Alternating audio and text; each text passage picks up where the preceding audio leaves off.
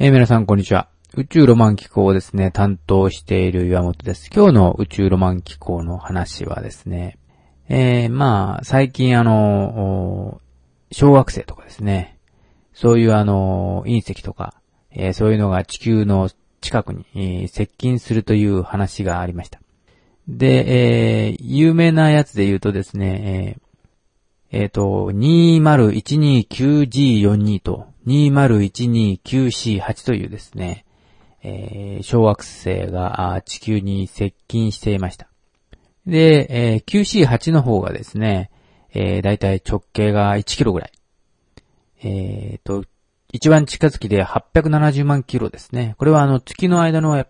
約20倍ぐらいに相当するやつですね。9C42 の方は、まあ、190メートルから430メートルというですね、ちょっとあの、9C8 のが1キロぐらいですから、それからするとまあ、半分か、あるいはまあ、まあ、5分の1ぐらいと言われるようなやつですけれども、まあ、非常にあの、100メートルぐらいになるとですね、非常にあの、地球に落ちてくると非常に危険です。有名なですね、あの、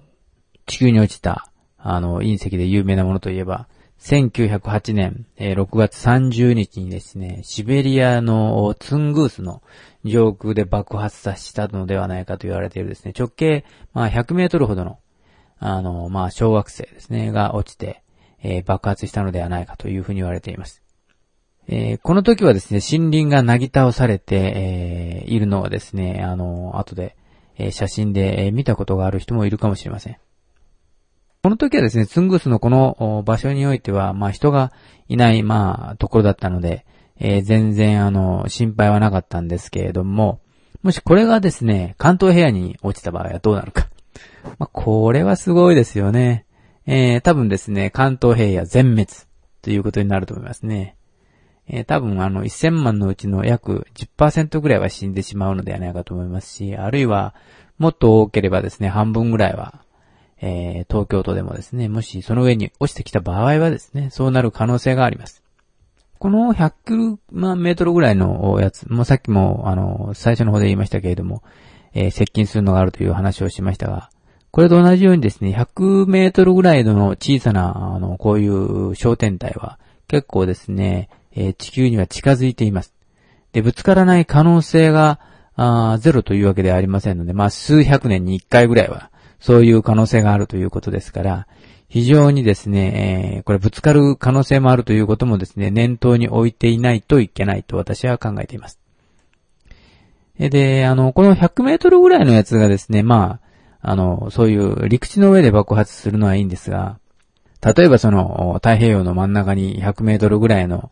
えー隕石が落ちたとするとですね、これちょっと、あの、問題が起きてきますね。で、100メートルぐらいの落ちると、だいたい100メートルぐらいの津波ができるんですね。そうすると、あの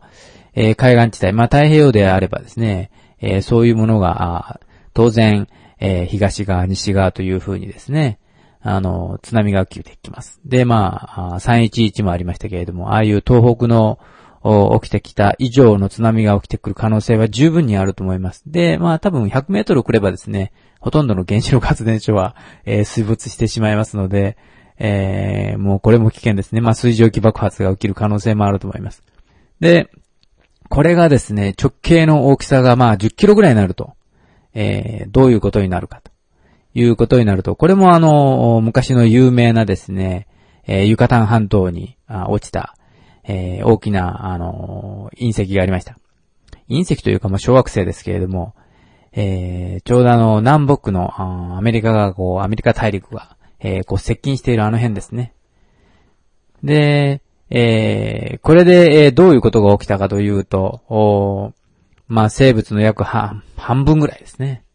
まあ、海の生物も半分ぐらい、まあ、それ以上絶滅したのではないかと言われています。で、TNT 火薬に相当すれば、えー6000メガトン。まあ、すごいですね、これは。まあ、こういうやつが爆発したらですね、えー多分あの 津波はすごいでしょうね。多分あの、数千メートルと言われているので、こういうのが起きた場合には、あの多分、まあエベレストの頂上までは来ないと思いますが、エベレストの中間ぐらい、まあ3分の1ぐらいまでは来るような津波が、あの、こういうあの、まあ、10キロ程度ぐらいの小惑星が地球に衝突すればですね、可能性的にあると。で、マグネチュードでいけば、まあ、13から、まあ、そのあたりですね、14とか、そういう大きなマグネチュードが発生する。当然、あの、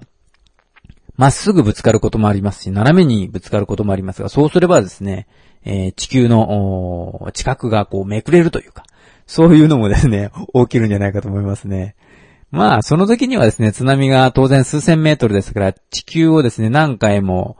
津波が、こう、折り返し返してくるというかですね。一回津波が起きて、また、あの、落ちたところに戻って、また帰ってくるというようなことを繰り返しな何回も何回も津波が来る。で、こういう状態だとですね、多分あの、地球上のすべての人が死んでしまう可能性もありますし、それからまあ原子力発電所も当然水蒸気爆発を起こしますから、まあ危険な状態になるでしょうと。まあ放射能的にも、津波でも、えー、人類はめちゃくちゃになるでしょうね、これはですね。それから、あのー、空気中にですね、あの、塵が舞うんですよね。そういう隕石、大型、あのー、の隕石が落ちますと、まあ、ユカタン半島に落ちた時の、やつでは、えー、恐竜がですね、えー、絶滅したのではないかというふうに言われていますので、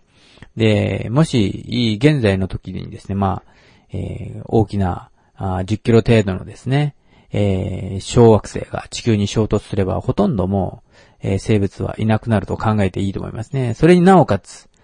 空気がですね、すべてあの、地上から舞い上がった、え、空気が清掃圏に漂いますから、そうすれば、ハエが地球を全体を覆ってですね、光合成を、えー、することができませんので、えー、世界中の植物はほぼ、まあ、波状するというかもうダメになると。植物連鎖も、えー、当然ダメになると。いうことです。まあ、植物がないわけですから、虫もそれを食べることができて、それをまた食べることのできる、えー、肉食動物も生きていくことができないということで、すべてが波状するということになると思いますね。えっ、と、この、あの、隕石の衝突というか、まあ、小惑星の衝突はですね、どうして起きるのかというと。まあ、当然あのー、これは、けれども、一番可能性として高いのはですね、えっ、ー、と、火星と木星の間にあるですね、えー、小惑星帯というですね、えー、帯があります。で、ここの中にはですね、小さな、あの、小惑星がたくさんあるわけですね。まあ、糸川とかそういうのも一つの、そういうやつの一つですけれども、そういうやつがですね、えー、たくさん回ってると。まあ、それがあの、引力ですね、具合で、えー、軌道が変わったりして、うん、まあ、いろいろな重力の関係ですね。例えばあの、えー、火星と木星の間にあるものですから、まあ木星の方に惹かれたりとか、あまあ多分一番大きいのは木星と土星の重力の影響を受けるんですね。そうすると軌道が徐々にずれてきてくる。で、ずれてくると突然ですね、あの太陽の方にですね、こう落ち込んでくるような、まあ、楕円軌道を持つような、そういう軌道を持つようなことになってくると、あの、地球に接近してくるというわけですね。100メーターでも非常にですね、海に落ちたら非常に危険だと思ってますね。で、100メーターの津波ができますので。100メーターの津波が来たらですね、まあ、ほとんど、あの、海岸部にあるですね、原子力発電所なんかは全て水没してしまいますし、えー、水蒸気爆発が起きて、えー、コントロール不能に入りますので、もう放射能は出るし、えー、津波でやられるし、ということで、高、高原地帯のですね、人たちには津波は来ないんですけれども、100メートルじゃ来ないところもあると思うんですが、しかし、えー、原子力発電所がですね、海岸部すべてやられてしまいますから、まあ、100メートルの、隕石がですね、海に落ちた時点で、地球は危険的な状態になると考えた方がいいですね。で、まあ当然あの、10キロのやつが落ちたら、もうすべて私たちはオダブツだというふうに考えていいと思います。こういうあの、落ちてくる可能性についてはですね、えー、まあ、それを観測している人たちもいますし、回避する方法をですね、そういうのをいろいろ考えている人たちもいます。例えば、その、えー、ロケットでですね、飛ばして、それにあの、隕石にぶつけて、えー、軌道を少しずつ変えていくと。まあ当然ですね、大きい、まあ10キロとかそういうやつですから、あの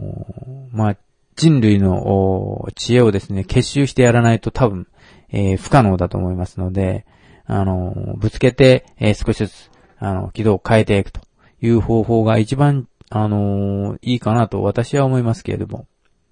え映画なんかでもあの、現代版のノアの箱舟みたいなやつをやっていましたけれども。まあ、あれと似たような結果になってくると思いますが、あの時にはですね、全然あの原子力の話はしてませんでしたが、当然ああいうのが来たらですね、あの、全部、あの、原子力発電所が水没しますので、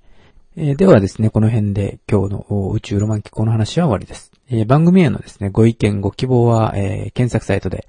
え宇宙ロマン機構という風に検索していただきますと、専用ブログが出てきますので、そこに何か書いていただきますと私に届くようになっております。